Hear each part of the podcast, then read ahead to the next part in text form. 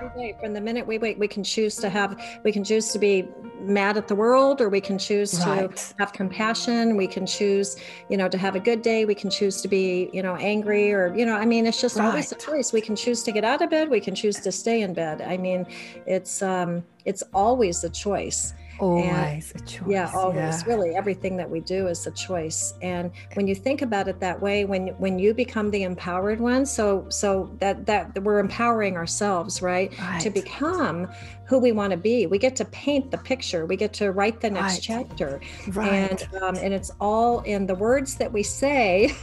Brian's very happy about this conversation. Yeah, that's right. You got to accentuate the positive.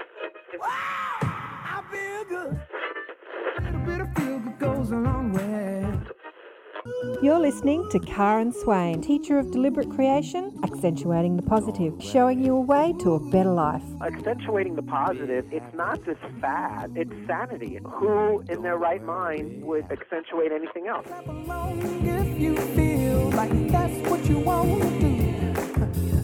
Hello and welcome to another show, Accentuating the Positive with Karen Swain.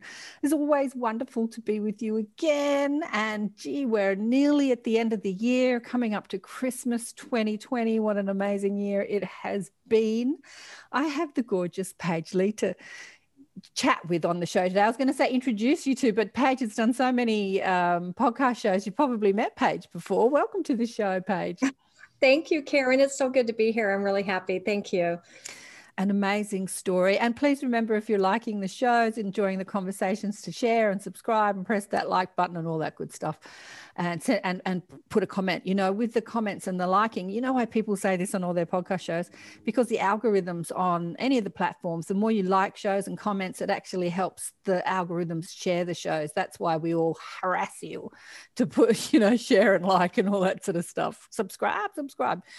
Anyway, let me read your bio and we'll get into your story. It's a story of awakening. Paige and I were just talking about the book Awakened by Death that Cyrus and I put out a couple of years ago, and Paige's awakening story came through that very way, as did mine with the death of Mum 1,000 years ago. Paige Lee's spiritual awakening happened abruptly after the death of her 23-year-old son Brian, who was killed in September 2008. As the only world she ever knew shattered, a new world opened, a world filled with hope, connection with spirit and love, a world that allowed her to continue her relationship with Brian and opened her to her true sense of being. Paige is driven to help people who are struggling to release their fears, negative blocks, and diminish their belief systems about who they think they are. She wishes to remind you of your true nature and that you are a beautiful, shining soul filled with love and light.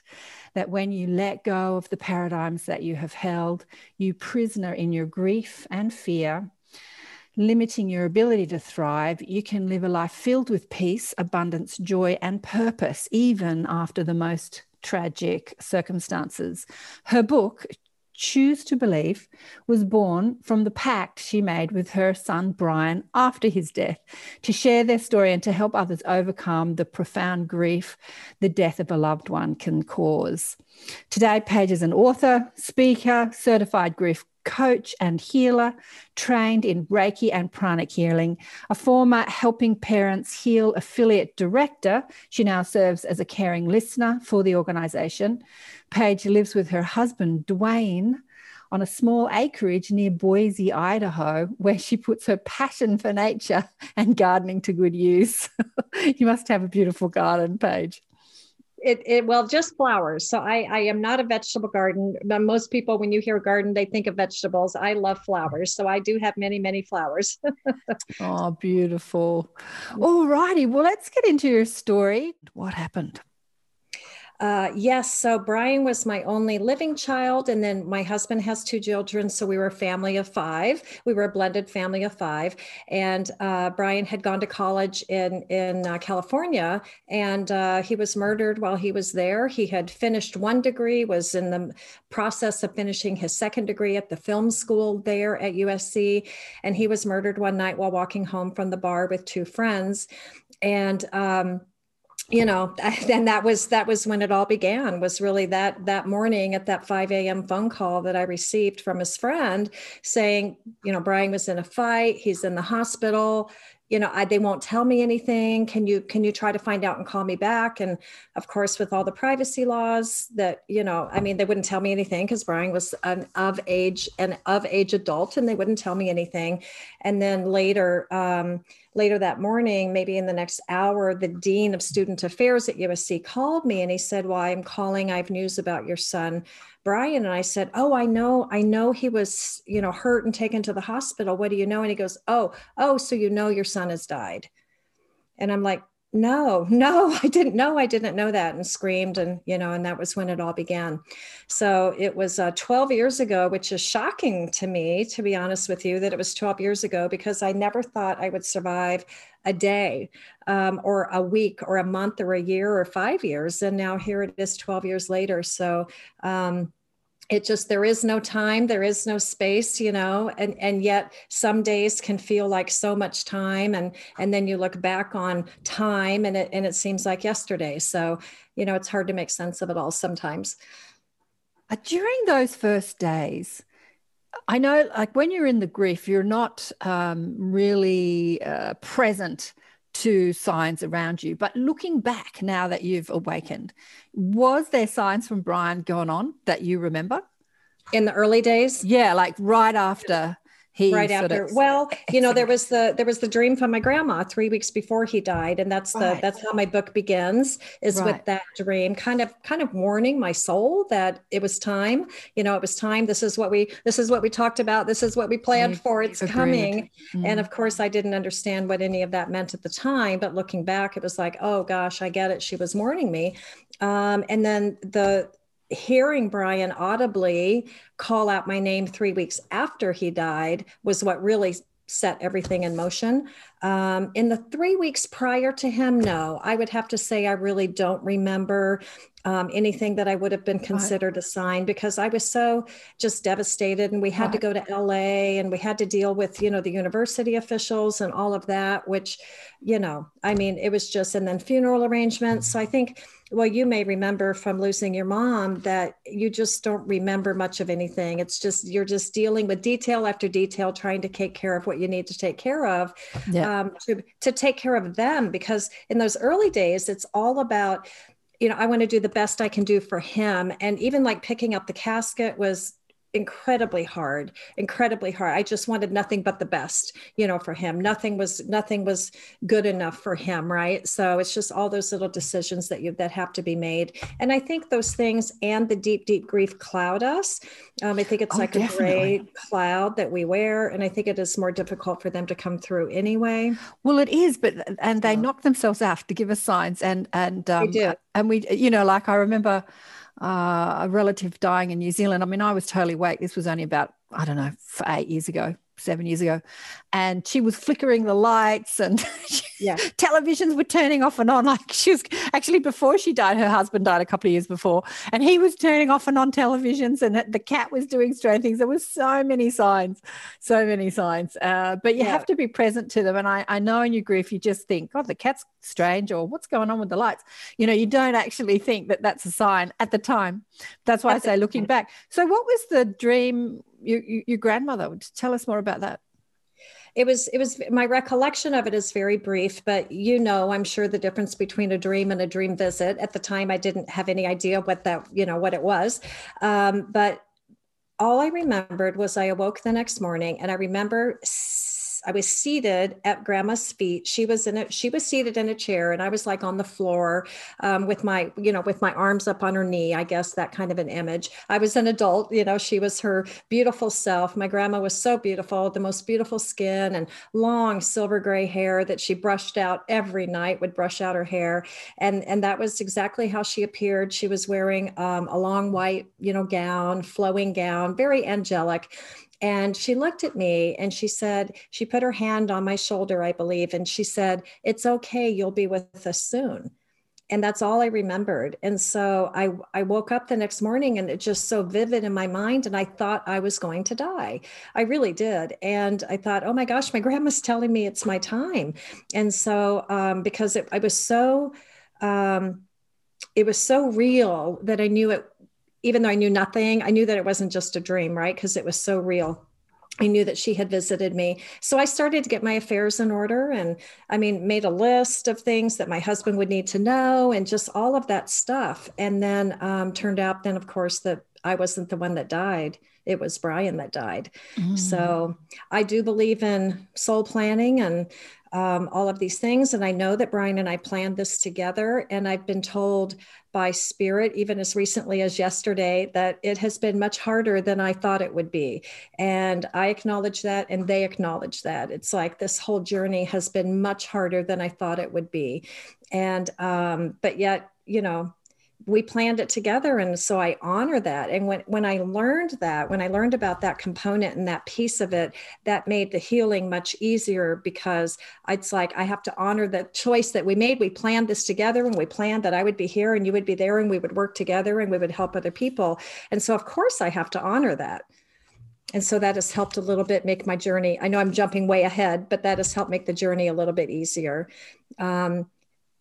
And then after he died, when he called out to me that first time, then all the things that you were talking about started happening. So in that like third and fourth week, that's when the TV would come on and off, and the, you know, the, we all played iPods at that time. I don't even know if anybody has an iPod anymore, but you know, iPod would start and stop, and all the lights would flicker and go on and off, and all these crazy things would happen. And that was when all that started. So I think I was just telling my group last night that I work with, that it's almost like, it's like we open one door and spirit's like, oh good. All right. She cracked that door open. So we're going to go a little deeper, and all right, she cracked that open, and now we're going to go a little deeper.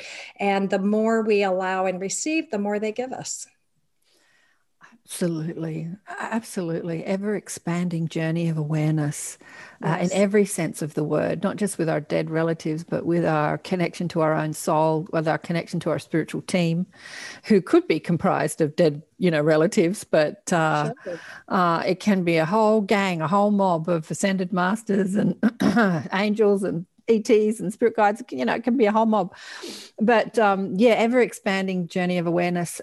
Okay, so let's hear about when, you know, you first started like thinking about spirituality, because the thing about death, I remember chatting with Elisa Medhus, who was brought up by militant atheists, she said. So spirituality was never something she ever thought about. And if she did, she was like, yeah, I'll get around to thinking about that one day. I'm too busy with 5 kids and a medical practice. But when her son died, you know, she started really thinking about it, like, where do you go when you die? Not a question most people think of really until death visits them, like, where do you go? And I thought, where do you go? And if you go somewhere, then we've come from that place. So where is that? Yeah. What's going on with you? I was raised, I have a chapter in the book that talks about, you know, kind of religion versus spirituality, because I was raised Presbyterian, mm-hmm. but really for my family, what that meant was dressing us up at Easter, you know, with the dresses and the gloves and the little purses and, you know, marching us all off to Sunday school. And, you know, there would be 3 or 4 times a year where we would get kind of dressed up and, you know, marched off to Sunday school. But that was really kind of it. There wasn't talk about God in our home, you know, not in a nice way. Anyway, I was raised by alcoholic parents, and, you know, it just was not a part of our being. We were exposed to church. We were exposed to religion. My only belief prior to Brian dying, I did believe in God. I didn't know what that meant, but I did believe in a God. And I believed that heaven, I believed that, you know, when we die, we go to heaven, this place up there, you know what I mean? That we can't touch it. We can't see it. We can't feel it, but it's there. And that's where all, you know, it's where all my people are going to go if they do a good, you know, if they're good here and if they behave themselves. And so that was all I knew.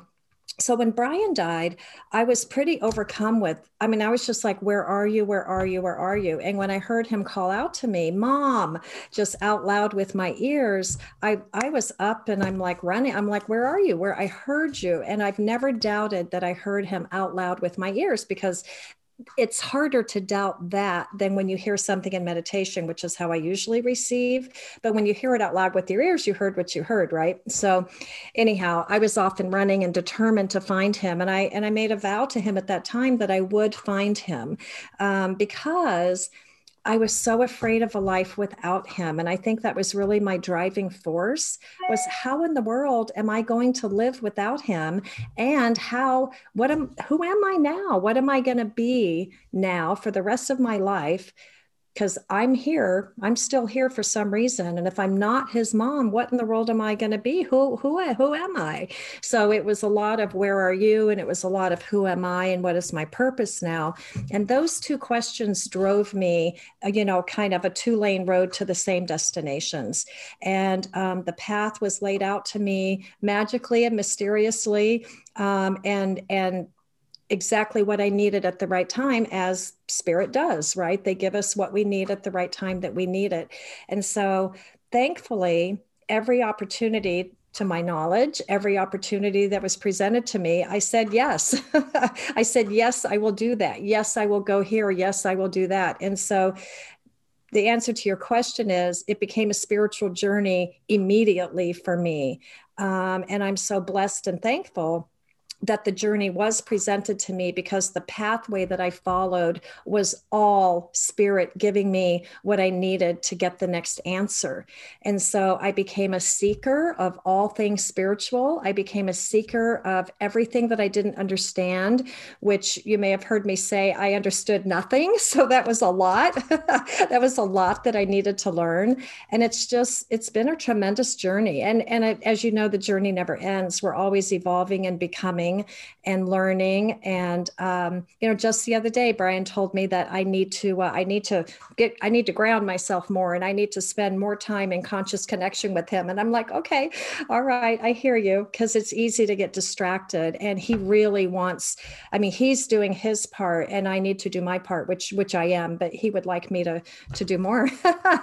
So yep. I will. I'm hearing you, Brian. I've gotten the same message lately. Yeah. Right. I think that we're all kind of being asked to step up, don't you? Yeah, definitely. I know it's that identity, talking about who am I, that is such a potent part of our spiritual journey, because we're so identified with our human lives. Like, I'm the mother, I'm the wife, I'm the sister, I'm the executive, I'm the whatever, we're so identified with who we think we are as this human journey. And our spiritual journey is really asking us to identify with, I'm infinite creative potential, I'm none of it and all of it, like to identify outside of the roles that we play as humans. And so it's interesting.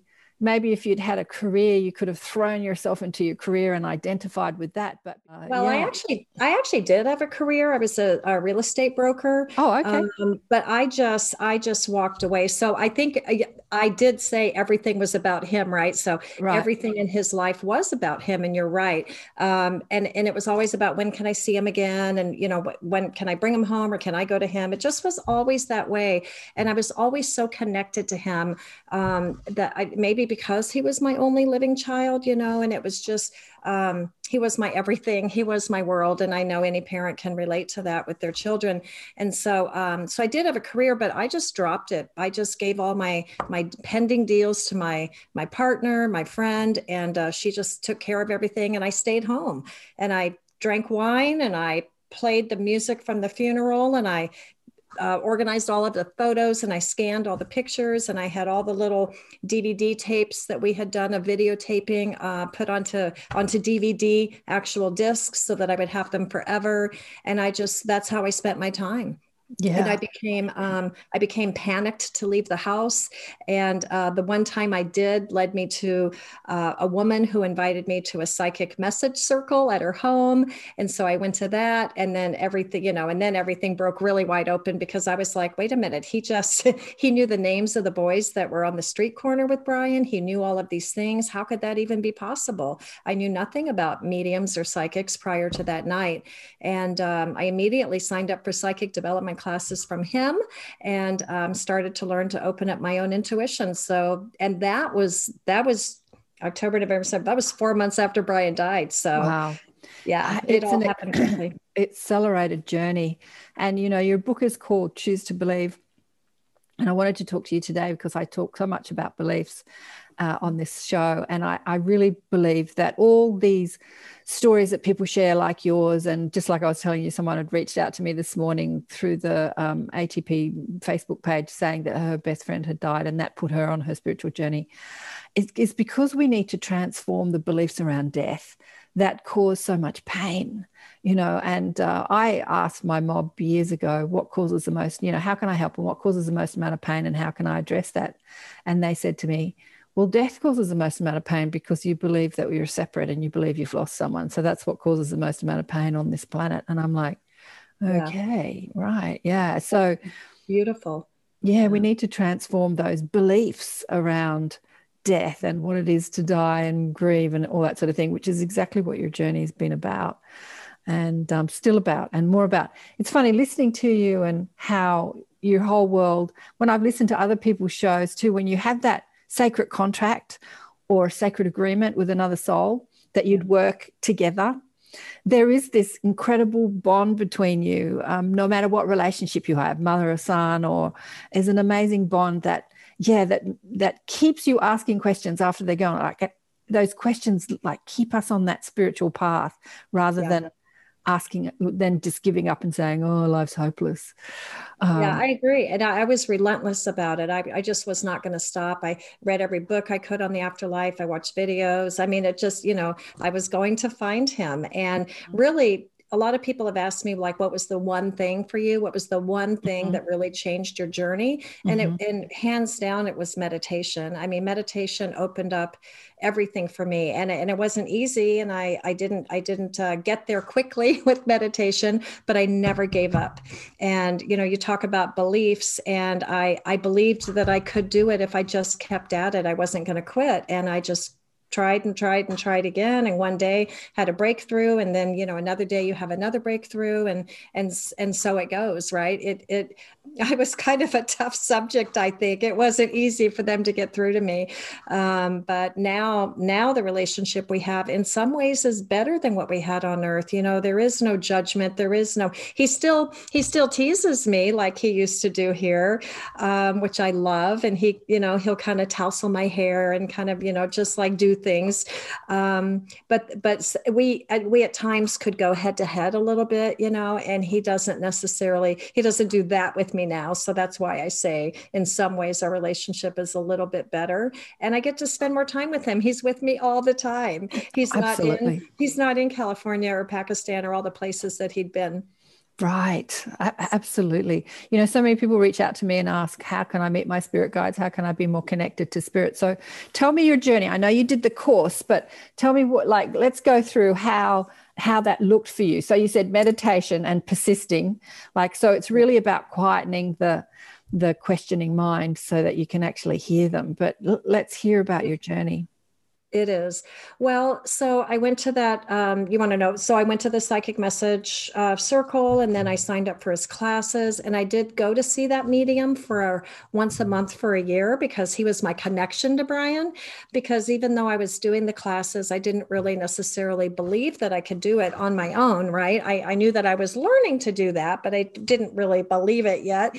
And so I saw him every month for a year, and then there was a point where in 2010, I went to the Sun Valley Wellness Festival here in Idaho, and helping my friend who had a booth there because she was an emerging, you know, psychic medium.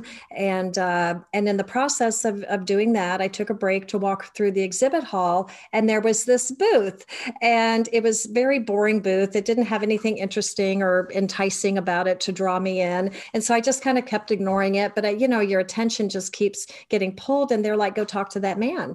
It was exactly what they told me in the grocery store when I had run into the woman who had the psychic message circle at her home. Go talk to her. Nope. Go talk to her. No, I don't want to go talk to her. You know, go talk to her. And so I did. And she's like, how's Brian?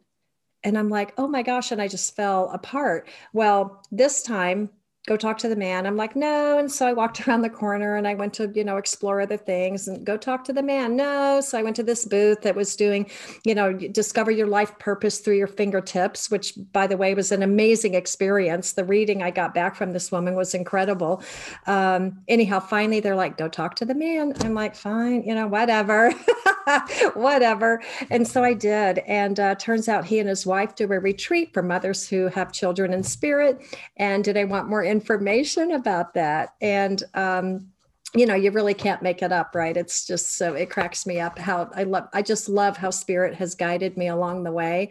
I'm so thankful for that and so grateful for that. So I did, and I was accepted because the woman who is now passed herself, her name is Sally Baldwin, and she's written many, many books, but she was a channel and a medium. And she had, I don't know, over 100 applications for this retreat. And she would channel each child and each mother's spirit, soul, and determine who was going to be the right mix of moms to attend this retreat. It was her second annual. And she said, Brian would not leave me alone. He just would not leave me alone until I said, yes, Brian, your mom is in. And so I was so lucky to be one of 7 moms to attend that retreat. And it was absolutely life-changing. And even though I'd already been working with David and I, you know, all of the classes I'd taken, I knew nothing compared to what I learned that weekend in Sun Valley. Sally Baldwin was a beautiful, amazing spirit. She still guides me as well as she does the other moms in our group. We call ourselves the Sun Valley Moms. We're very active. We go to conference once a year together. We did prior to this year. And in fact, some of them and I are going to be putting together our first annual mom-child reunion next year. Super excited about that. So it's always been my dream to give back what Sally gave to us. Right. Her event was 100% paid for by a very generous soul. And I don't currently have that. So there may be cost involved, but we'll keep it as low as we can. So at that retreat, I learned about Reiki. I learned about spirit animals. We learned about the Michael teaching. We learned about pendulum and how to communicate with the pendulum. I mean, so many things. Plus, Sally herself was an amazing channel. And so we got both private readings and group readings from her. Okay. And back up a bit. You said, I learned about the Michael teachings. Do you want to tell me? Are they the teachings that talk about soul age and... Yes. Yeah. Yes. Funnily enough, I reached out. We were discussing that in our Inner Sanctum on our online groups. And I can't remember what teacher brought it up, but Michael Tamura, who's an amazing spiritual teacher here on earth, incredible. He was speaking about that in our group at the beginning of the year. And I asked him to come on the show next year to expand on that. So what did you learn about them? You know, how did the Michael teachings speak to you about who you are and what you're doing here? And what I learned mostly about that, what I remember the most about the Michael teachings is that Brian was a warrior, which he was. He was at West Point Military Academy. That was his first path, was to go do the military thing. So he had that warrior energy. He also had the energy of being a free spirit and the kind of tender energy. So it was, I can't remember the words, to be honest with you, the warrior and something else. He was a mix of two. And so it was a difficult path for him to be able to combine those two. My path is one of being a teacher, which, you know, I think I've always known, and every reading that I've done, that is what comes out in that fingerprint reading, in my numerology charts and the Michael teachings. You know, that's what it's about, is being a speaker, being a teacher, and just sharing, you know, what it is that I know that I've learned on the journey. So that was all really validating, really interesting. The Michael teachings, my friend in the group from Britain actually is much more well-versed on it than I am. And so that's kind of her expertise. And she will be presenting that at our retreat in October. And she also is the one that took very well to the pendulum teaching. I don't use any tools when I communicate with spirit. I just simply do it through meditation. Anyhow, so yeah. It was an amazing experience. And we learned a lot about each other. I think it was the first time that I really learned more about who I am as a soul, because that's really what this journey, the journey has led me not only to Brian, but the journey has led me to who I am as a soul and who I am as my true self. And it's been, I haven't talked about this much in my interviews, but it's been such an interesting journey because I didn't even realize it, I don't think, until sometime this year. And I was able to see clearly how I really am fully walking my path right now. And that it feels so good because when I put the book out, I laid it all out there. I mean, there really is nothing that I've gone through that's not in the book. I was very honest, I was very open, and it was not easy to do that. It's not easy to put yourself, it's kind of like coming out, you know? And I came out as a spiritual person. I came out as somebody who had considered suicide. I came out as somebody who says they can channel on occasion, as somebody who definitely says she can communicate with her child in spirit. And so that's a lot of stuff for some people to swallow, not for your audience, but, you know, for a lot of people. And so that's all about authenticity. And I feel like this whole year has been about authenticity. And it's even interesting to me that I wanted to release my book in 2019, but a physical ailment prevented me from doing that. And so it didn't get published until this year in 2020. And I think it is about being authentic and becoming more of our true self. And for me, the book was the vehicle to finally do that and to stop being afraid of who I am, which is only going to help me to be able to live life more fully. Absolutely, Paige, absolutely. Oh, I'm hearing so many things in what you're saying there. A new identity, you know, we were talking about identity. You identified as being a wife and mother, and now you've got this new identity. I suppose you could add some things to your identity. You could say now channel, medium, psychic. It's funny how I had Jeff O'Driscoll on the show last year, a couple of years ago, who saw spirit and stuff as an emergency operator doctor. As an emergency doctor. And he used to see spirits and stuff. And I said to him, so you're a medium? And he goes, no. I said, so you're psychic? He goes, no. Like, he's having this phenomena, but he never identified with those words as being who he is. And I'm like, you're talking to dead people. That's what mediums do. And he goes, oh, I guess I am a medium. It's a whole new identity, isn't it? That is funny because I keep saying, well, I'm not a medium, but I'm intuitive. So do you speak to other spirits besides Brian or only Brian? You know, I have in my private sessions, I tap into the spirit of the loved one who is with my client. Mm-hmm. And so I have tapped into that. I don't present myself as a medium. To me, that's just scary. There's a lot of responsibility. And I know how much I relied on my medium visits the first year that Brian died. To me, it's almost like trying to present myself as a therapist, which I'm not either. So I want to present I want to give people the tools that they need. Definitely, I'm sensitive to energy as an energy healer. Sensitive to energy. Really, my kind of name is all about energy. So I think that's my gift. My gift is tapping into the energy and the feelings, but not so much to be an evidential medium. Although I have on occasion done that as well. Yeah. Yeah, just talking about authenticity, you know, I've got in my group, one of my participants is an amazing life coach. So I threw her in the hot seat and I said, okay, so we're going to put you in the hot seat this week and you're going to share your story. And what she ended up doing is just sharing all this amazing wisdom that she knows as a coach, right? But and I'm pushing her to share her story because you were talking about putting a book out and sharing your story and being authentic is really scary. And she was reticent to do it. And I kept pushing her. And I said, why do you think you keep going back into the information and you just totally just don't talk about yourself at all? And she thought about it and she went, wow. And this thought form arose that she said, I was always taught that you never air your dirty laundry. So speaking about yourself and what you've been through and the problems that you've been through is kind of just airing your dirty laundry, and you don't do that. And I thought, isn't that interesting that this is a come up? Because I think that a lot of people who have a story to share, you know, they have beliefs and blocks around it. One of the biggest one is, what will people think of me?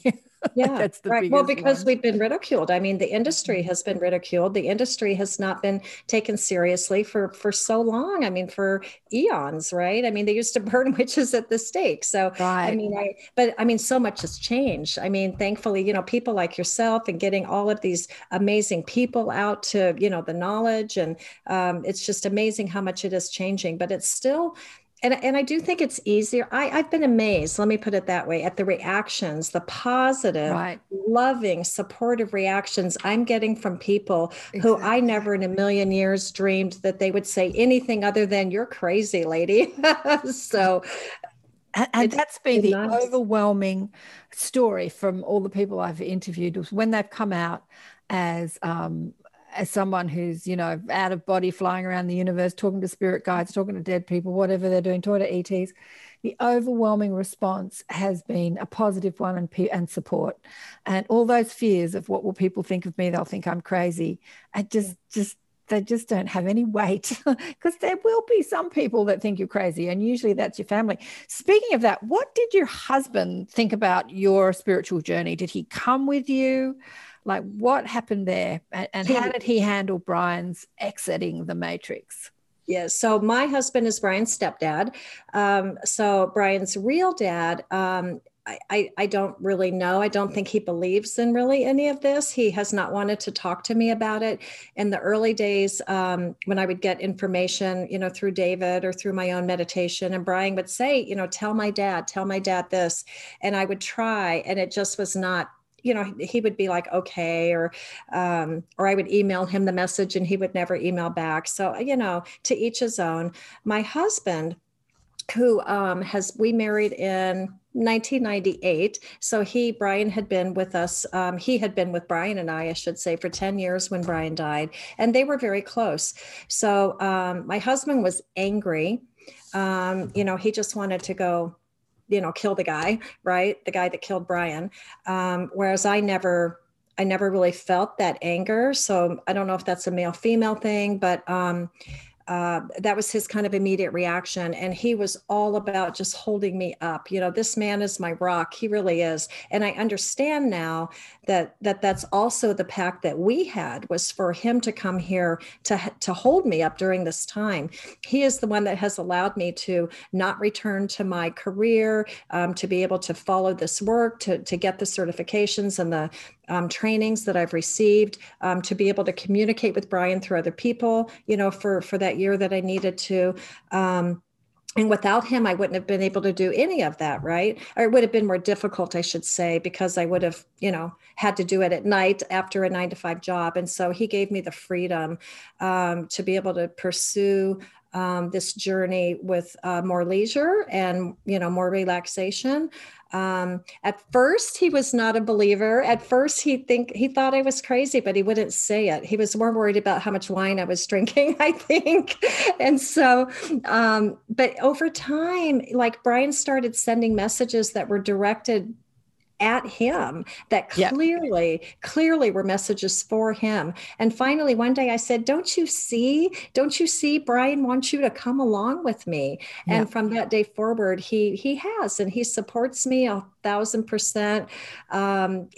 He's the one that turned me around a lot too, though, because probably 7 years into my journey, grief is a journey. It's a journey, and there's no destination at the end of it, right? It's just what we learn along the way, and the tools we accumulate, how we process it, what we do with our grief. Are we going to use it for good for other people? Or are we going to let it shut us down? We have to become bigger than our story.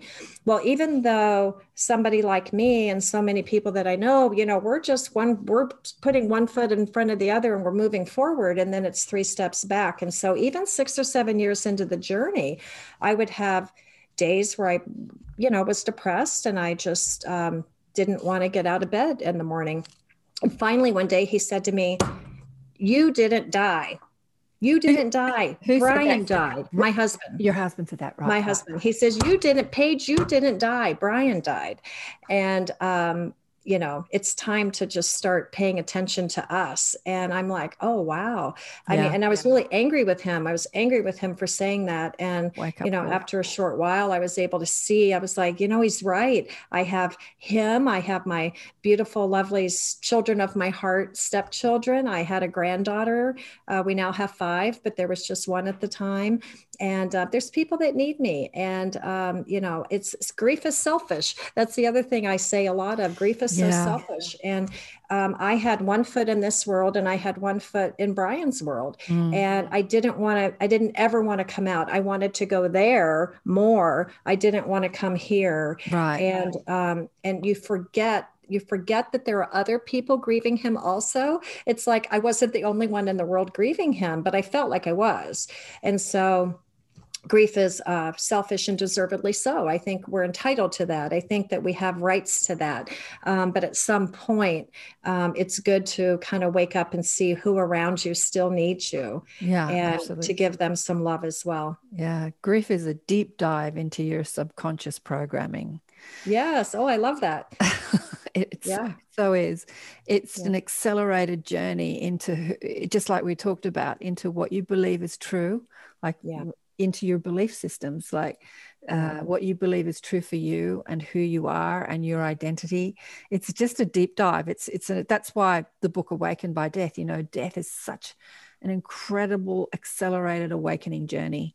It can be, unless you resist it and say, okay, this is the worst thing that's happened to me. I'm going to put my head under the covers and never come back up for air, but which is a choice. You know, we have free will. That's right. It is a choice, but death is a catalyst for so many people. It absolutely just catapulted me on my journey. And, absolutely. I talk about how, I didn't even finish that conversation about religion and spirituality, but I think I summed it up when I realized that I had known God in my life. I had seen God work in my life because Brian and I had been saved by God from death in a raging river in Idaho. And that's an amazing story that's in the book, so I won't repeat it. But to live life with God at the helm, with him direct, you know, with like God as my partner, that was something I had never known before. And when I say God and spirit, to me, they're the same. Mm-hmm. So to me, spirit is God, spirit is our loved one, spirit or the master's spirit. I mean, to me, spirit is all inclusive. And so I use the words interchangeably. What did Brian say to you about the agreement he had with the guy that killed him, that caused his death? So his physical death. Yeah. What Brian says about that is that it was an exit point that he chose to take, because I always knew that he would die young on some level, although I don't know if I was conscious of it, but I was always afraid that something would happen to him. That was the physical part of me, was afraid that something would happen to him.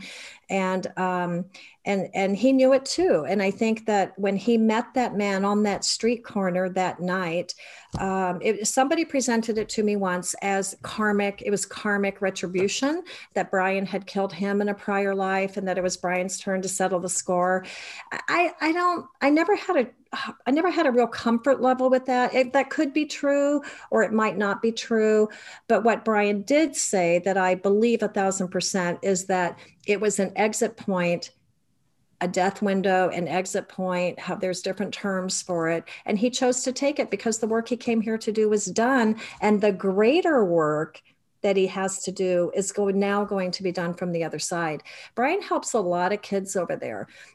He gathers them up in the work that we do, but even more beyond that, he's busy over there. He's busy helping kids over there. Absolutely. So he didn't go into the agreement that he had with that soul. I'll tell you what I'm getting. I'll just let you answer that question. He did not give me details. What he said was that that they had interchanged a couple of times. Brian had killed him in a life. He had killed Brian in a life, and that this was settling the score, and that this was the end of it. That there was no more karmic debt to be paid after this incident, after this life. Brian had said that to you about. The medium had said that to me. Oh, no, the medium, no, Brian. But no, what did Brian say? Because I'm not getting that at all. But anyway, we can all get different things. What did Brian say to you? You know, but to you directly, not through the medium, but to you directly. What he told me directly is that it was an exit point. I never asked him. I never asked him about the man, but he just said that it was an exit point that he chose. And is that man in jail? Like where is he? He's in prison. Yep, he's in prison in California. He's serving second-degree murder because they had the man had engaged in a fight. He had started a fight. They had engaged in a fight. Brian had, you know, won the fight, if such a thing, and walked away. And you know, he and his friends are like, whatever, let us go. And so then the man ran back into the apartment, grabbed a knife, ran out, and stabbed, you know, one fatal blow. So it was clearly murder, but they couldn't prove premeditated. And so where are you with that, with him? How do you feel about him? You know, I just never thought much about him at all. That's hard for people to really understand, but to me, he's just always been the man who killed my son.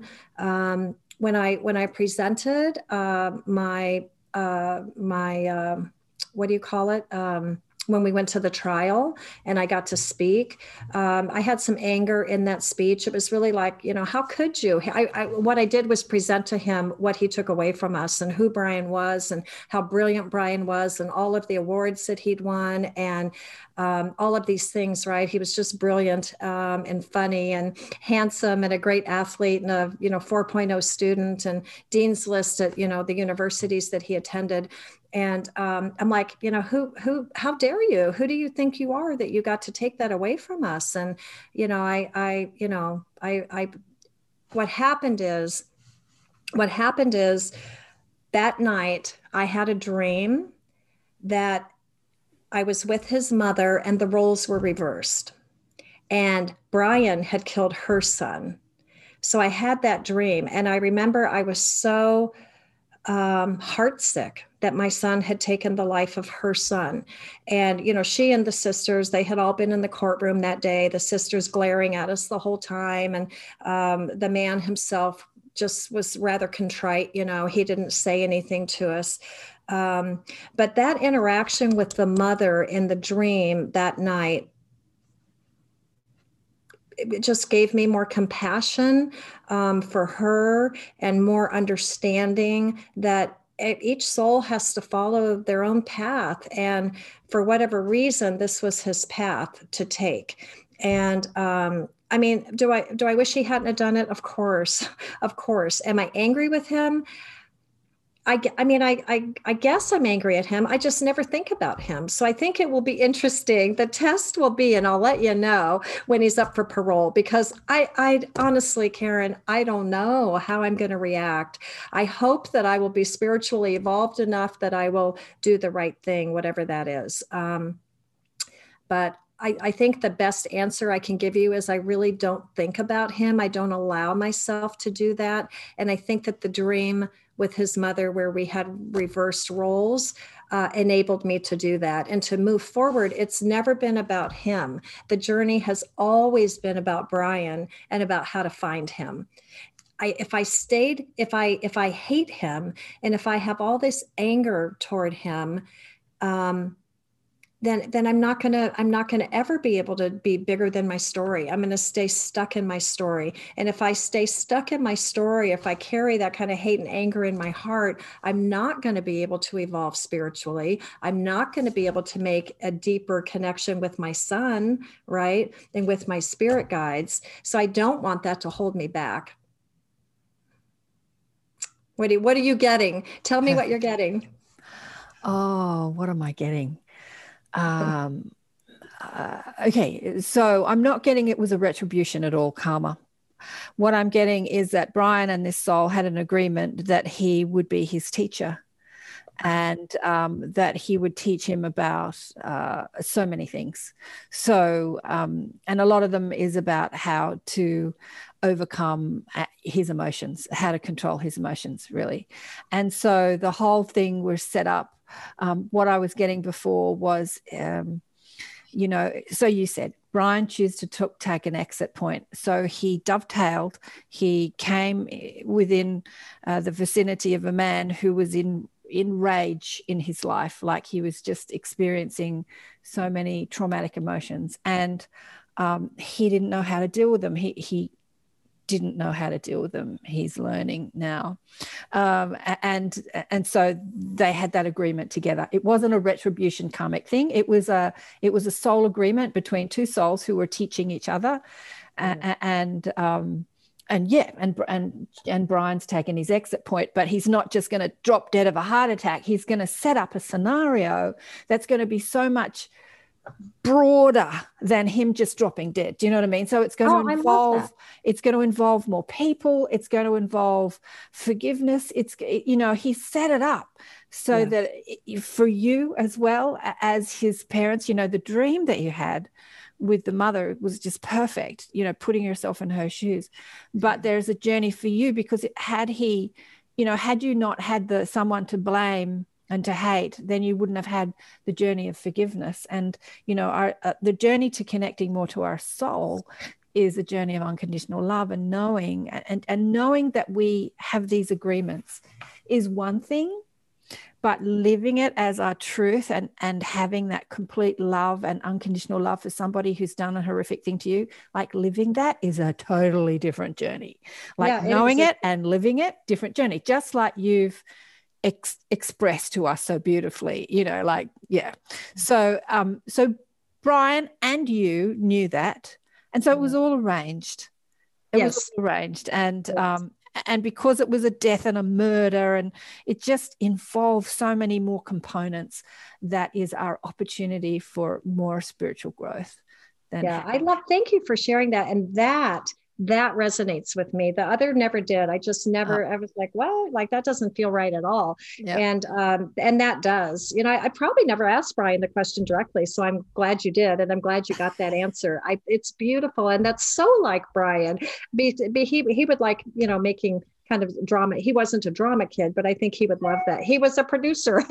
He was going to be a film director. Absolutely. So that doesn't surprise me that he would create that. Yeah. Write the script, scripted it. Absolutely. Yeah, you know, funny. Which we've skipped over, which is kind of the whole crux of the book and everything, which you've said in all the other podcasts, but it's the most important part, is that when you were in your place of trying to connect with, like trying to find Brian, and then you got that message about, which is the title. Do you want to tell us that story?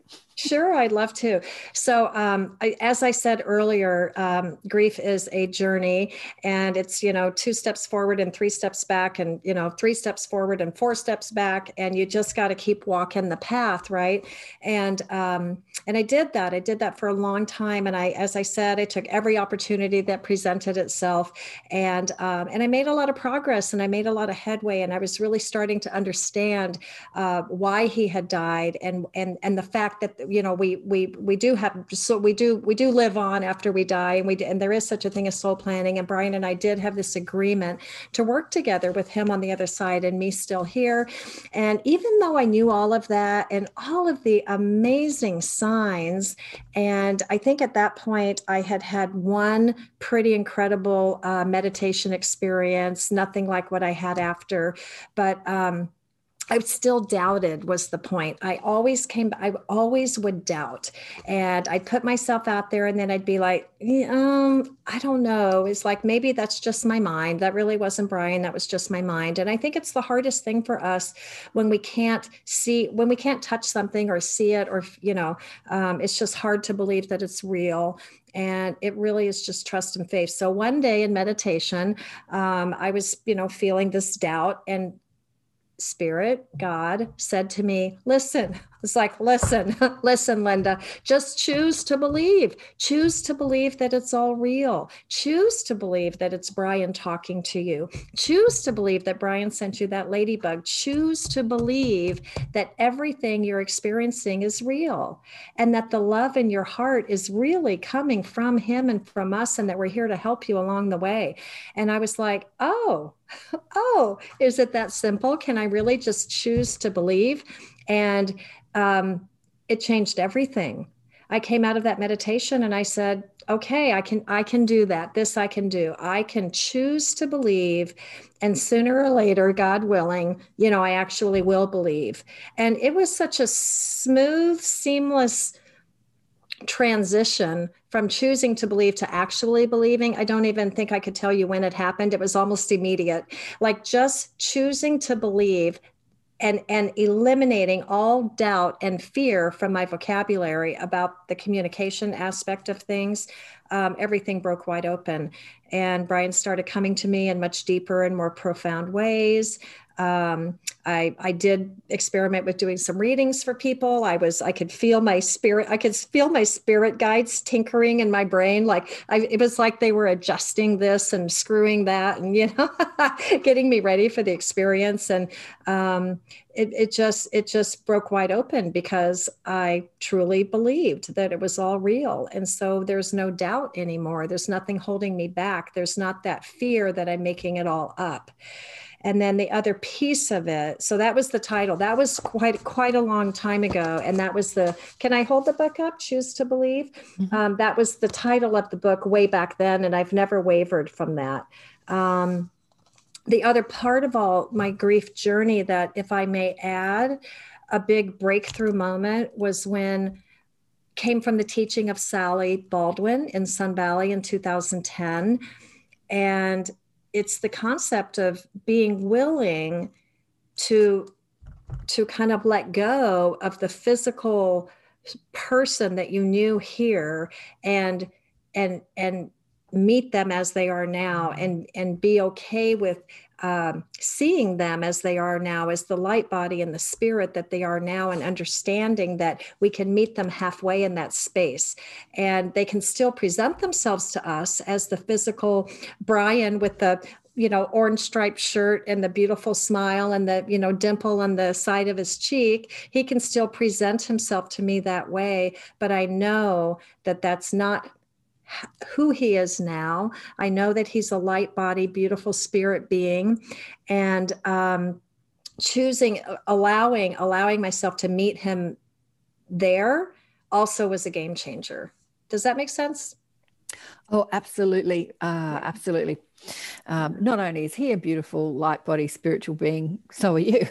So is everybody else. Yeah. Yeah. So meeting him halfway is meeting you halfway. It's so interesting when we reach out to reconnect with our loved ones, we actually reach out to reconnect with our true self.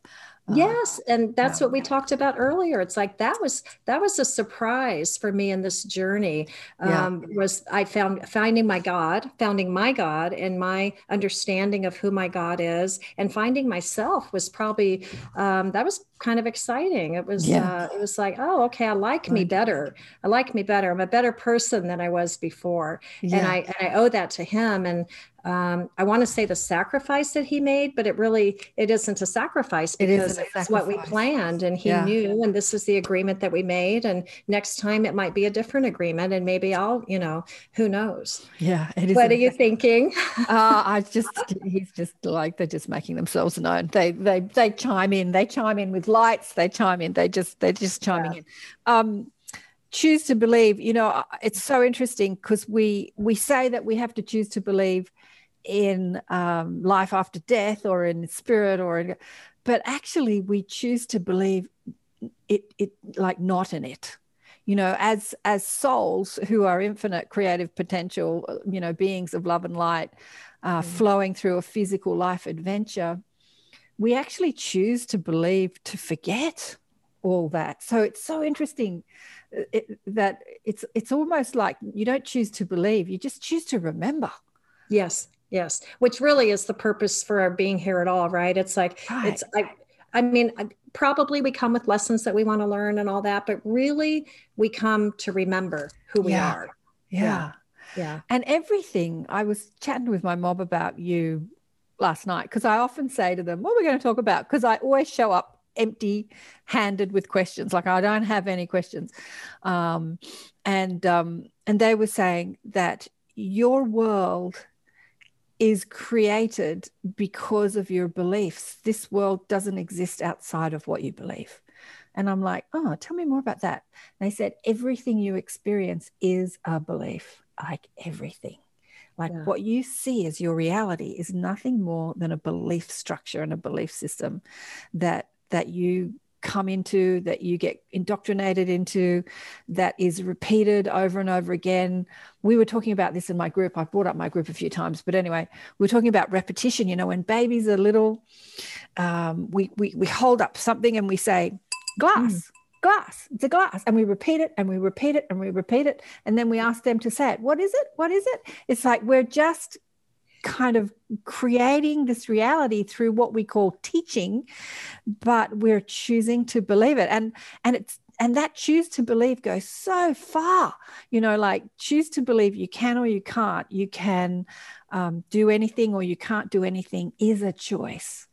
Every day. I mean, every day. Yeah. Every day from the minute we wake, we can choose to have, we can choose to be mad at the world, or we can choose right. to have compassion. We can choose, you know, to have a good day. We can choose to be, you know, angry or, you know, I mean, it's just right. always a choice. We can choose to get out of bed. We can choose to stay in bed. I mean, it's always a choice. Always a choice. Yeah, always. Yeah. Really, everything that we do is a choice. And when you think about it that way, when you become the empowered one, so that we're empowering ourselves, right? To become who we want to be. We get to paint the picture. We get to write the next chapter. Right. And it's all in the words that we say.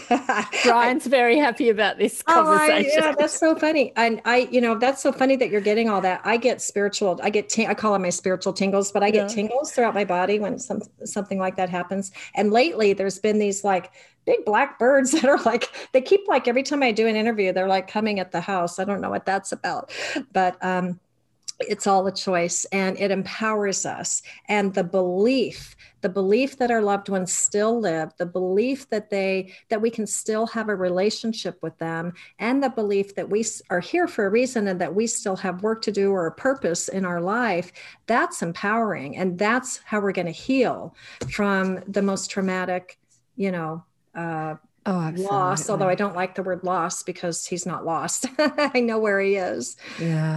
Yeah, exactly. No, I think you said that he was doing script writing or something to do with movies and writing or something. Yeah. He was saying no coincidence about that. That's what we're teaching. And he says we, as in you and him, that we are the script writers of our life. And hence the book. I mean, you know, when you reached out to me to be on the show, I thought, do I want to have another person on the show that's talking about the death of a loved one? Because I've had many people on the show.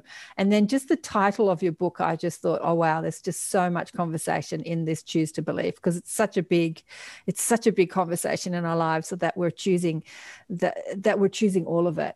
And so many people say, like, if we're creating our own reality and we're choosing it, you know, surely we don't create the dramas in our life. But if you look outside of your identity as the personality and the physical person, and you include your identity as the soul, then you can see that, as you have said, that your experience with Brian leaving his body, you being his mother and loving, doting mother, and then him being the beautiful, talented, gorgeous, divine boy leaving so early, that was a choice too.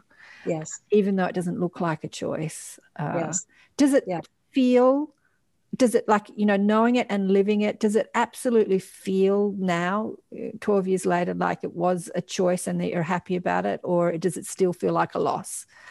No, it definitely feels like a choice that he made, and that I honor that 1,000%. And that you made as well? Yeah. Oh, yes. Yeah. Yes. That we made together. Thank you. Mm-hmm. Absolutely. I believe it. I feel it. Mm-hmm. I know it. I don't doubt it for a second. And I, like I said, I mean, every day I get to wake up and communicate with my son and talk to my son, and he's by my side and he makes himself known, not just to me, but to other people.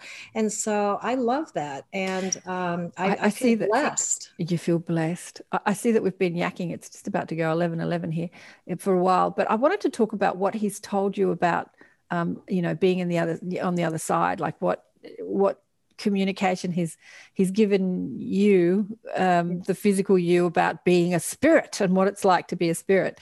Did he ever talk to you about, you know, what he did when he left his body, or or did that come through mediums? Like, yeah, well, in the early days, he did talk to a medium about that. And I know that it was real because this medium, for the first time ever, actually, Brian, like, actually became Brian, and he spoke in a first tense, which he never does. And he explained kind of the tunnel of light. He explained a woman who was my grandmother, actually my mom, I believe it was, who met him there.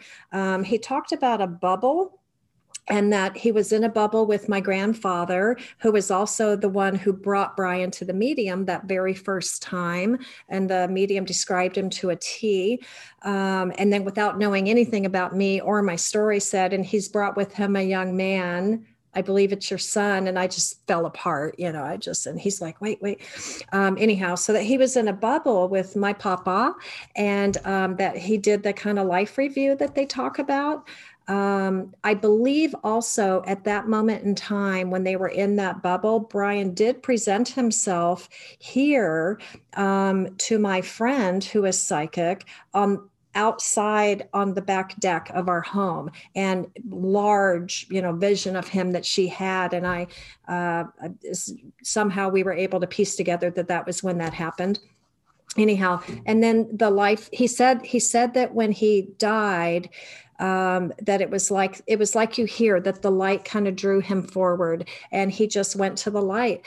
And I used to ask him, why didn't you run? I was really hung up on that question of, why did you stand there and let the guy come run up to you and give you one final jab? Why? And finally he did answer, and he said, I had no choice. I had no time. I had no pain. I want you to quit thinking about the story. Like, please stop focusing on the story. There's nothing you could have done.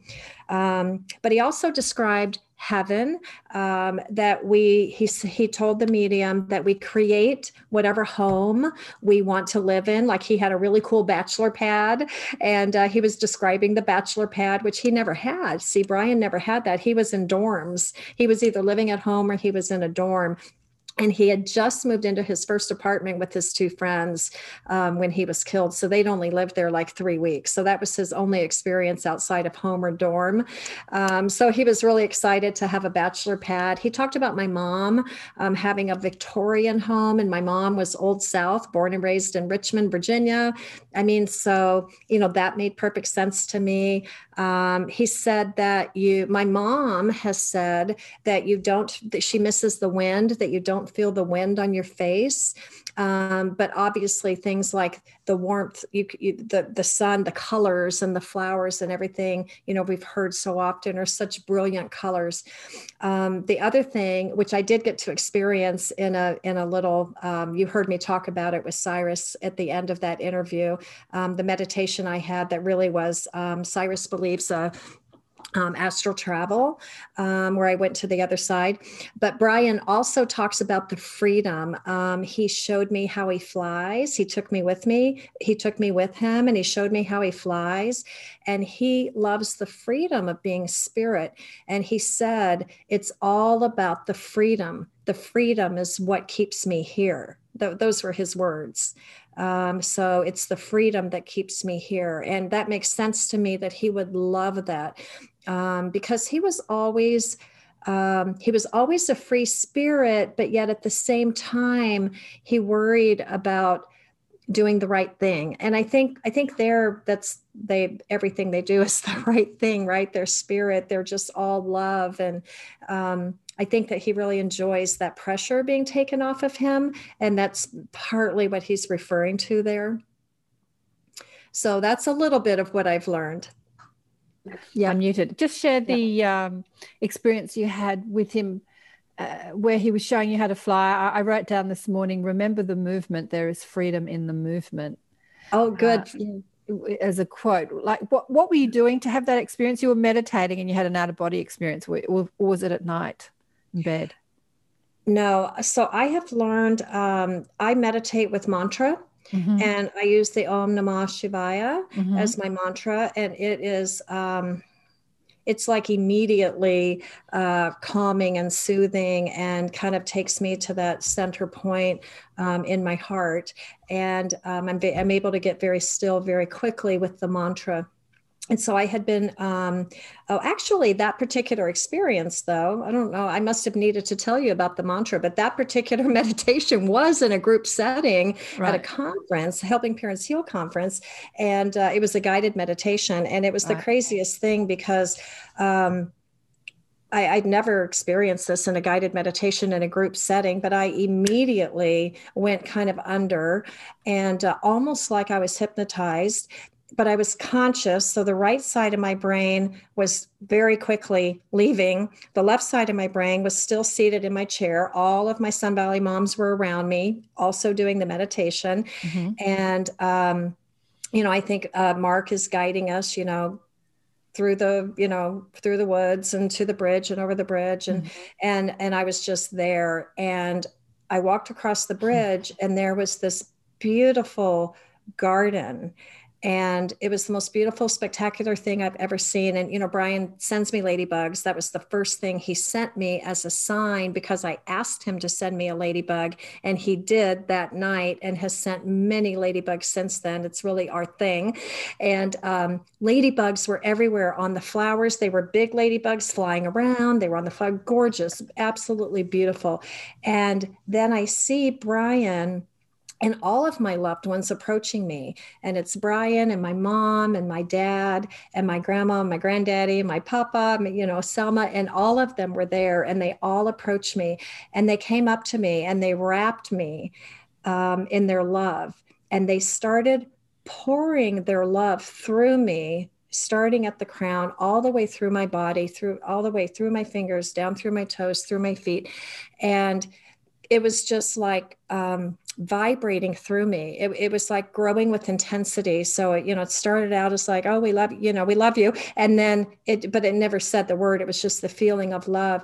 And it became, I was just, part of me was conscious of the body back in the conference room in the chair. And I saw that girl with tears streaming down her face. I was absolutely just crying, just beside myself, while I was receiving, you know, while my soul was with them and receiving their love. And finally it got to the point, right? It was almost painful. It was becoming painful in my belly because it was so intense. The intensity of the spirit love, if you have not felt it, is the most, especially when there's all of them together pouring it through me. I just can't, it was the most beautiful, amazing thing mm-hmm. that I am so grateful to have been blessed with that experience. And right when I was like, going to have to break away, they pulled out, and Brian took my hand, and we went, you know, off flying. And I didn't understand at first. And I think what I wrote in the journal immediately, I wrote it all down. I said, the sky was the ground, and the ground was the sky. And I didn't understand. And then it was like, oh, we're flying. He's showing me how he flies. And that's when he said, you know, it's all about the movement. Don't forget the movement. The freedom is in the movement. Was that the exact quote? You wrote it down. There is freedom in the movement. There is freedom in the movement. And I was just like, and he said, this is why I don't want to come back. And so, which was poignant as well, because I'm always like, why did you leave? And so it's like, that's why I don't want to come back. It's just so beautiful there. I wouldn't want to come back either. Right. And then my loved ones were back, and kind of for a final hug. And my mom and dad had some private words for me. And then, you know, they just kind of pulled away, and then I was back in my body, and just tears streaming down. And I just woke up, and I opened my eyes, and I just started writing, and I wrote everything that had happened. And that, it's in the book, it's at the end of the book, and it's exactly verbatim as it took place. So I feel very blessed to have experienced that. Yeah. Well, you can experience more of that. Like just when you were talking about it, they were showing me that, you know, you can be there and here simultaneously. It's just just a shift in focus. Like we're so focused on the physical world. And if you just sit back and just expand your focus, you can be here and there simultaneously. And that's exactly what you did. Like you didn't have to die or go to sleep. You could just sit in meditation and have an out-of-body experience or this experience while you're still present and breathing and conscious in your physical body, which people don't understand that. So they was just saying that you can be here and there simultaneously. Yeah, definitely. And that's why I think I said that. You are here and there simultaneously. They just said, reiterate that it's not like you can be there. It's like you're just opening to the truth that you are already there, here. And I almost saw him the other day. It was, can I tell that story? Do you have just? Yeah, please. It was, I was sitting with my niece at the kitchen table, and to the left of the kitchen table is the fireplace, and Brian's picture of, it's a side profile picture of him with his camera from school, from USC. And it's a sepia tone. It's really a beautiful print. It sits above the fireplace. So I'm sitting here talking to my niece, and her baby is there. And all of a sudden, my attention is just drawn over to the fireplace. And I look, and I'm like, that was weird. And so I pull back, and almost instantly, it's like, they pull me back over, and I look, and I'm like, okay, hi, Brian.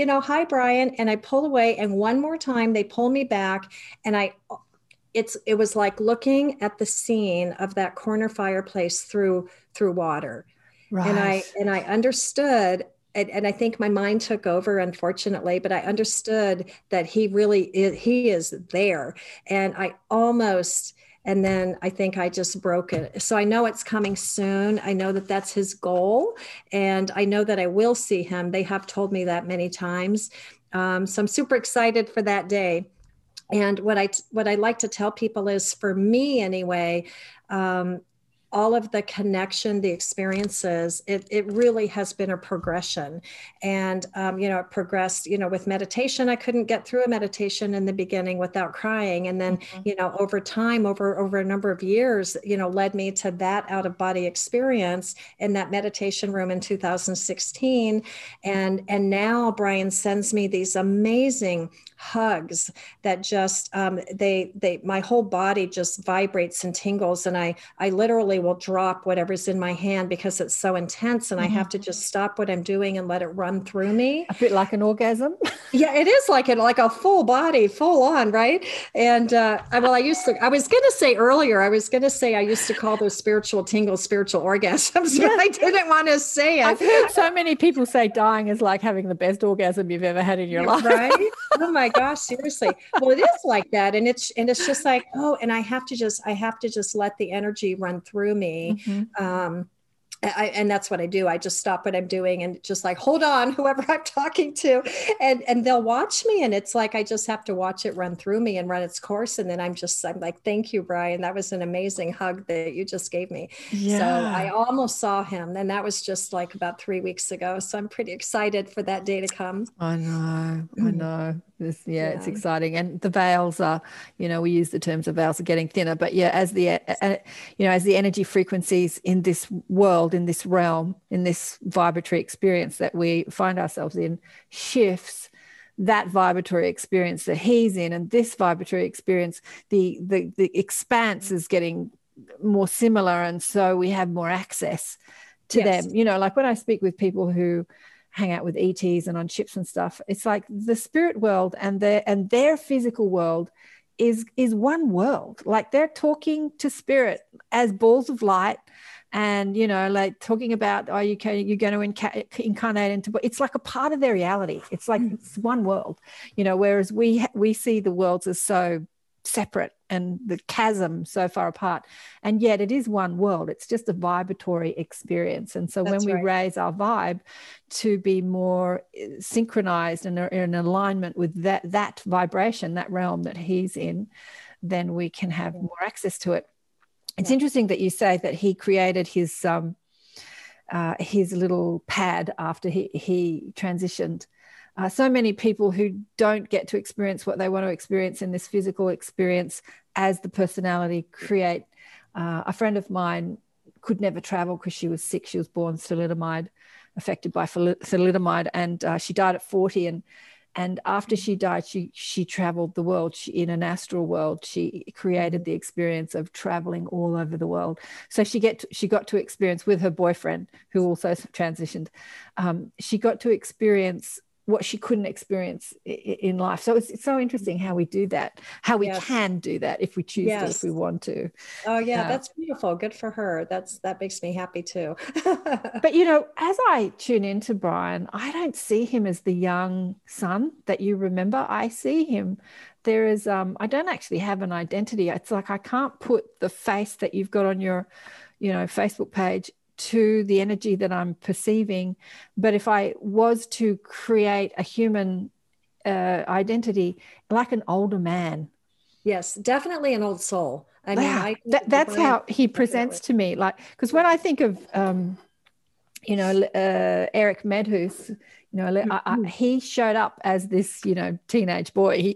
I saw him, physically as this teenage boy, but I haven't done that with Brian. Like, I couldn't do that with Brian. I'm like reaching to see him, but I couldn't find him. And so I let go of trying to see him as he's presented in the photographs. And then, as I see him on the other side, I see him as this, it presents as an older man. He doesn't really have an identity as an older man, but that's how it's presented to me. It's sort of showing me that he's a wise old soul. I was just going to use the word wise right when you said that. He really is wise, and he does depart. He does depart wisdom and with humor too. So, but yeah, I think that's interesting. I think too, though, because this conversation is. Our conversation has been all about, less of the human grief and more of the spiritual consciousness awakening, into the souls and being able to communicate. So that's perhaps partly why too, that you see him on that level. Yeah. And I see a lot of his teaching is very in alignment with what I teach. It's about being the deliberate creator, being the script writer of your life, like being the creator of your life. Like if your life is looking one way, change the script, rewrite the story. And even the title of your book. And that's why I sort of wanted to connect with you, because that's very much what my guides ask me to teach, is like, take your power back in being the deliberate creator of your life, even when you've gone through tragedy, like we talk about on the shows. Death is the tragedy that most people see as the worst thing that can happen. We can rewrite the story of our life. It doesn't have to be a life of pain and grief. It can be a life of expansion and awareness and light and love. And just like you say, just like everything you say, it's hard work, though. I'm not going to lie. It's not easy. It really isn't, because grief is hard. Grief is hard, man. It sucks. It really does. And you have to be, you have to want a happy life. You have to want that. And if you do want that, if you can look inside and say, what if you could project 5 years from now and be like, well, what do I want my life to look like in 5 years? Is this what you still want? Do you want to be drowning your sorrows with that wine like I did? I did it for a month, but do you want to be doing that for 5 more years? Do you want to be mad at the world and, mad at the circumstances that took your loved one away from you? Or, do you want a life that's happy and joyful with your loved one by your side and helping you and guiding you and communicating with you? And like, which of those futures do you want to create? And then what I do is give people the tools to get there, to get to option B, because if you choose option one, I can't help you. I mean, I'll hold you in my heart and I'll pray that you make a different choice the next day, but I can't, I could give you tools all day long and it's not going to help you if you don't want it for yourself. So, we do have to want that. We have to, I call it conscious healing. And, it's not like I coined that phrase, but it is exactly that. It's conscious healing, consciously choosing to heal, consciously choosing to grow, and consciously choosing to still have a relationship with our loved one who died, because we can. Oh, absolutely. I remember Esther Hicks, as she was channeling Abraham. I'm sure most people know who Esther Hicks, if you don't, look it up. She talked as Abraham. She used to talk about death all the time. You just got to get over this death thing. And she was so flippant about it. She said, we're so irreverent about death because there is none. And then Esther, the human Esther, goes through the transition of her beloved partner. And she's just in grief for about a year and she stops all the Abraham teachings. And I was so tapped into Jerry in spirit at that time, probably more so than she was, and at that time, because she was in grief. And then when she reconnected with Jerry, which was the same connection she'd had with Abraham, you know, she spoke about how, you just like you said, she said that she's closer to Jerry now than she could have ever have been as a physical, you know, as his wife, because he's in his clump and she's in her clump, and even though they can come together physically, it's not the same as being in your clump of physical flesh and having a soul flow through you, and that intimacy of that connection of having that soul flow through you and the two consciousnesses inhabiting the same form, and how amazing that is. Amazing. And the closeness and intimacy and connection and oneness that you experience is like nothing that you can experience as two, as mother and son, or lovers, you know, as a husband and wife, or partners or lovers. It doesn't come close. So and so it was beautiful to hear her say that, but took her a couple of years to come out and say that. It took a journey for her as well, even though she was this amazing spiritual teacher.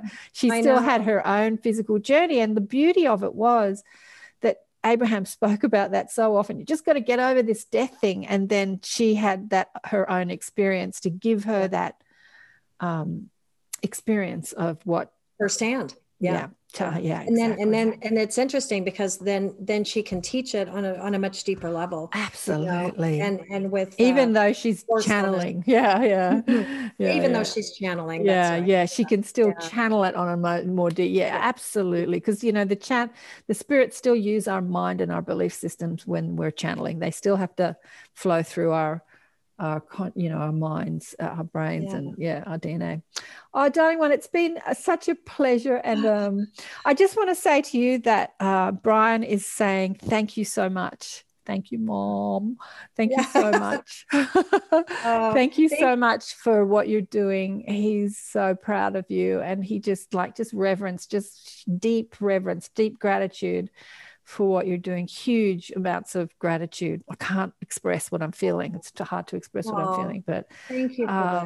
That is so sweet. Thank you for opening up yourself and your beautiful audience to us, you know, kind of unknowns, and we everybody has a story to tell, and I appreciate you letting us tell ours. Thank you so much. I really you are a beautiful soul. I've already subscribed to your podcast, so I get to hear more. I've been listening to your more recent things. I know. I had the gorgeous Durell on last week, who takes photographs. He turns the invisible into the visible, takes photographs of orbs, and that was a magical show. Absolutely magical. Yeah. So maybe you could. I'm not good at taking photos. I can see them physically. Like I've seen lots of flashes and orbs around today. Yeah.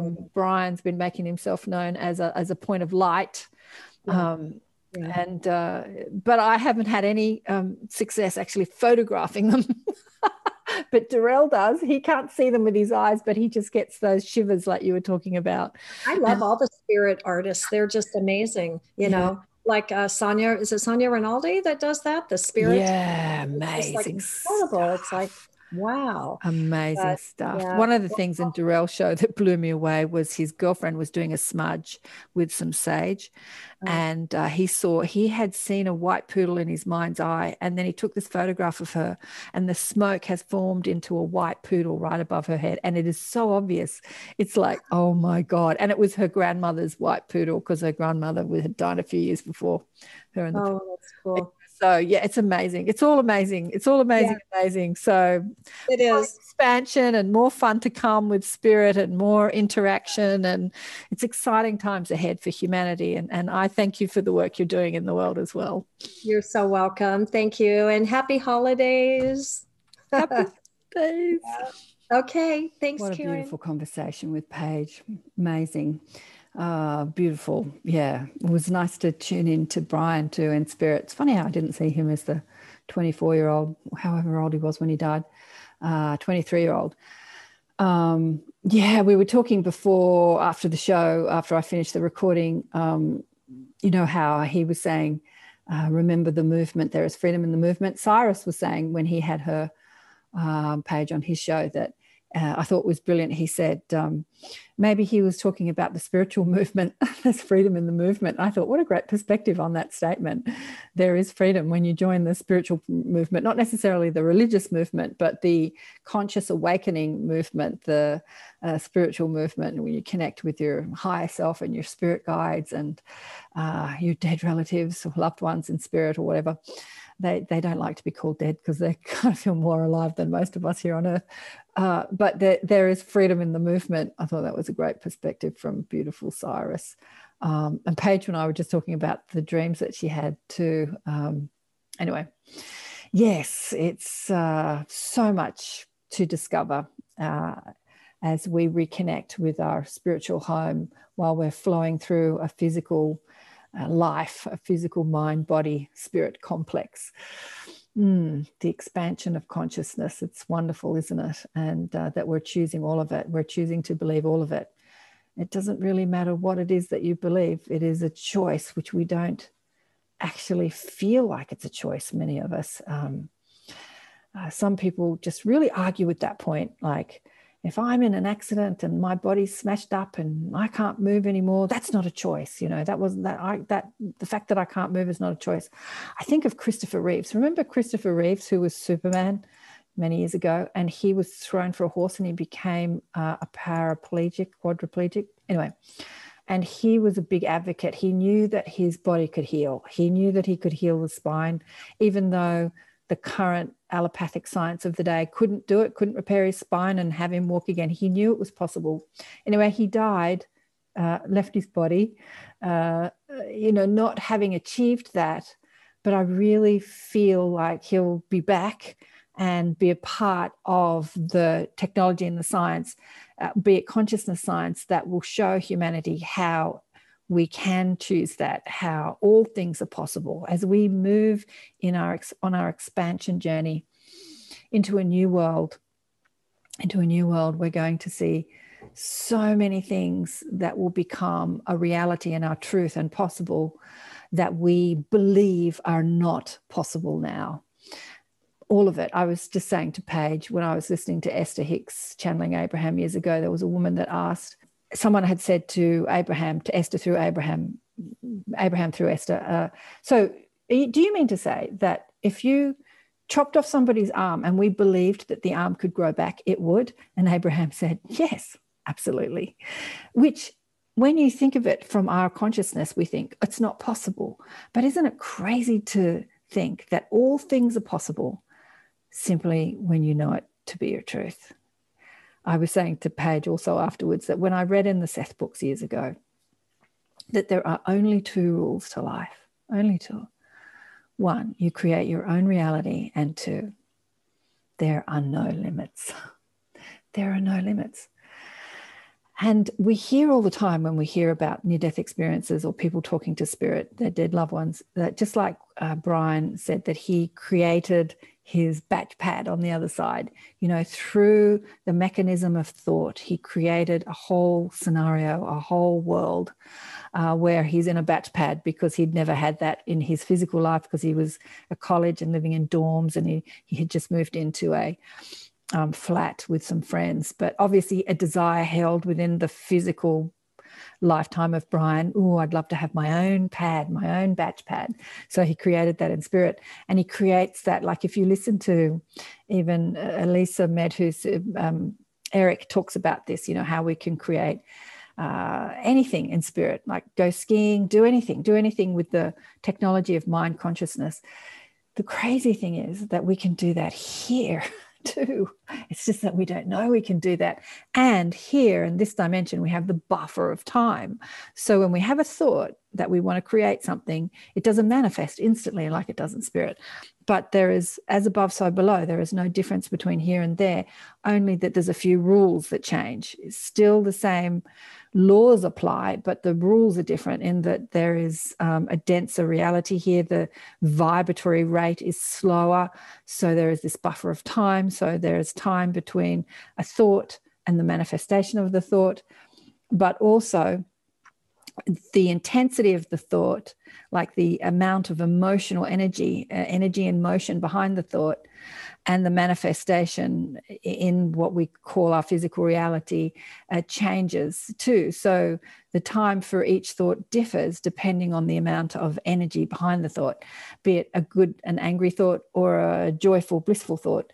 Yeah, so there's so much that we're coming into awareness about who we are as powerful, deliberate creators and how we create our reality, and that all things are possible when we believe it, when we know it to be true. And when we choose to believe something, even though it seems impossible, when we choose to believe it, we can create that reality. Again, we have to dovetail with the soul's arrangement or agreements or what we're experiencing to live or experience in this lifetime. I was talking about that with my Inner Sanctum tribe on Monday. We were talking about illness, and I was saying that I had been told by a healer that in a past lifetime I had been a doctor a few times, and that I died frustrated, not knowing what the difference was in that lifetime between, say, half a dozen patients with the same illness, why they didn't all respond to the same treatment. And then so I put that question to my group, and I said, why? And so I came in this lifetime with that question as one of the questions I wanted to fulfill in this lifetime, like, what makes someone heal and someone not heal? Like, why can't someone with the same disease get the same benefit from a treatment that the other person? Like, what's the difference? And obviously it's a consciousness, it's a spiritual story, and apparently in those lifetimes I was too scientific. I wasn't open to the spiritual part, the component, the consciousness component, which many doctors are still like that today in this time, on this timeline. And so some souls can come into experience illness and they don't choose to heal because there's so much benefit for them as a soul, not a person, that the illness is giving them. They're learning to be supported. They're learning what compassion is. They're learning how to receive. So there can be a lot of benefits. So sometimes someone doesn't heal or somebody dies of cancer or whatever, because that's what the soul is choosing. So but it's all a choice. Like, even if we're choosing not to overcome, that's a choice as well. And so, yeah, choice. It's the biggest component of who we are as deliberate creations. We're choosing it. So whatever you're going through, be it good, bad, just know that on some level of your being, you've chosen it. And when you can tap in to that choice, like, why am I choosing this? What is the benefit for my soul? How can I see the silver lining? How can I see the gift? Then you take your power back as a deliberate creator, and it's a beautiful thing. Yeah. Choose to believe. I loved the title of the book, Choose to Believe. Choose to believe that you can, even though you believe you can't. Just choose to believe it. Just entertain the thought. Try it on. I had a girlfriend who died in her early 40s. Maybe she was in her late 30s. Who was such a beautiful being. That knocked me around when she left her body, because she had been at my place maybe a year or so before, telling me how she wanted to get married and she wanted to have babies and she wanted the house with the white picket fence and all that stuff, like just pouring out her desires. And then she left her body so young, having not fulfilled them in this lifetime. And I grieved that she didn't get to fulfill all those things that she wanted. I'm sure she created them in spirit, just like Brian did, after she left her body, to sort of experience what she, some of those desires, or she'll come back and experience them in the next lifetime. But she used to say, she was a life coach. She used to say, try it on. She said, just like you try on a cardigan or a sweater or a jumper, just try on the belief, like just try it on for size. And if you don't like it, you can take it off, or try it on like you would try on a new pair of sunglasses. Try on the thought, just try it on. This is what she used to say. I used to love it. Try it on. And if you don't like it, you can always take it off. Yeah, so we can try on some beliefs that we think are completely impossible. We can just try them on for size and see how they fit. And if you're not wearing them well, you can take them off and put them on later.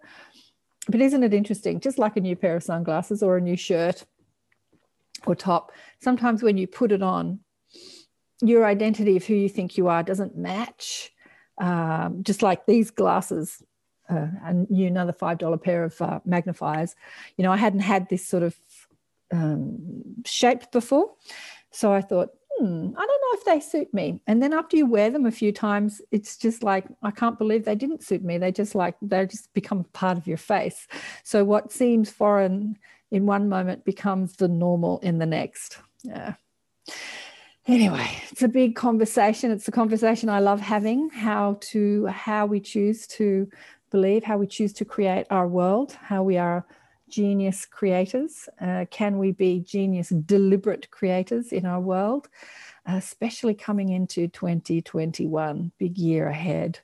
Can we be more deliberate in how we flow our energy and what choices we make and how we can experience the world, even with all the contrast, even with all the drama that is to come, because there is a lot more to come. The world isn't going to calm down anytime soon. So it's up to you guys, the light weavers, the new world teachers, the difference makers, to help people navigate the contrast and the deconstruction of old belief systems, old patterns, old systems, to help them navigate that through helping them flow their energy or choose their thoughts in a way that feels good so that you can thrive and enjoy this life while we're here. Thanks again for watching, and remember to buy the book Awakened by Death. It's full of stories, just like Paige's, of people who have had an amazing awakenings through the death experience. Many of them had their own NDEs. Some of them are extensive and expansive and blow your mind.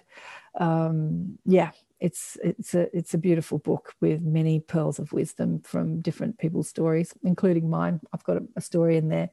I didn't go into too much detail, but just talks about me hanging out with Mum on the other side after she died, and another friend, all these dead friends and relatives coming to teach me, my teachers.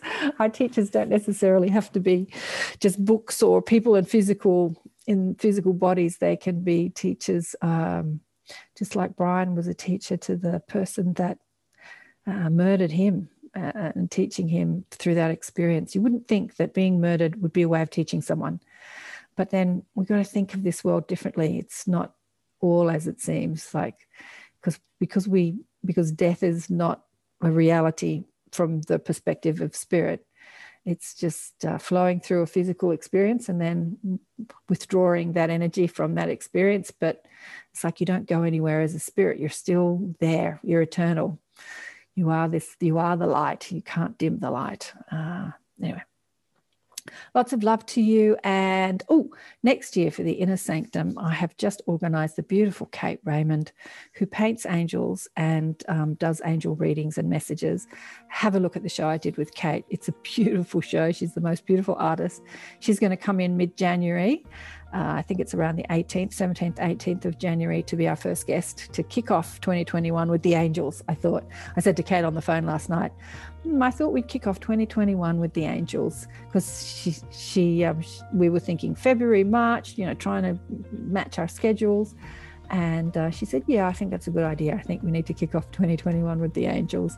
So that'll be beautiful, as she'll be our first guest teacher. And as you know, I'm online every week teaching deliberate creation and helping you share your stories and awaken your spiritual journey. I have many people that join the group that go, I was just interested because I'm interested in your shows. I was just interested in this information. And I remind them, well, there are many groups you can join if you're interested in this information, but my group is about activating you as a new world teacher or a difference maker or a light weaver, someone that knows from your soul's perspective that you have come into this world to help be a part of the shift in human expansion, human potential, human expansion of human consciousness. And how do you play that role? So if you're somebody that feels like you're here to make a difference and you want to discover more about what your role is in the expansion of human consciousness, then join us in the Inner Sanctum, and you've got other people to chat with that are all on the same spiritual journey and doing it in a variety of different ways all over the world. It's a wonderful group. I just love my group. They're amazing. Just love them. Love you big time.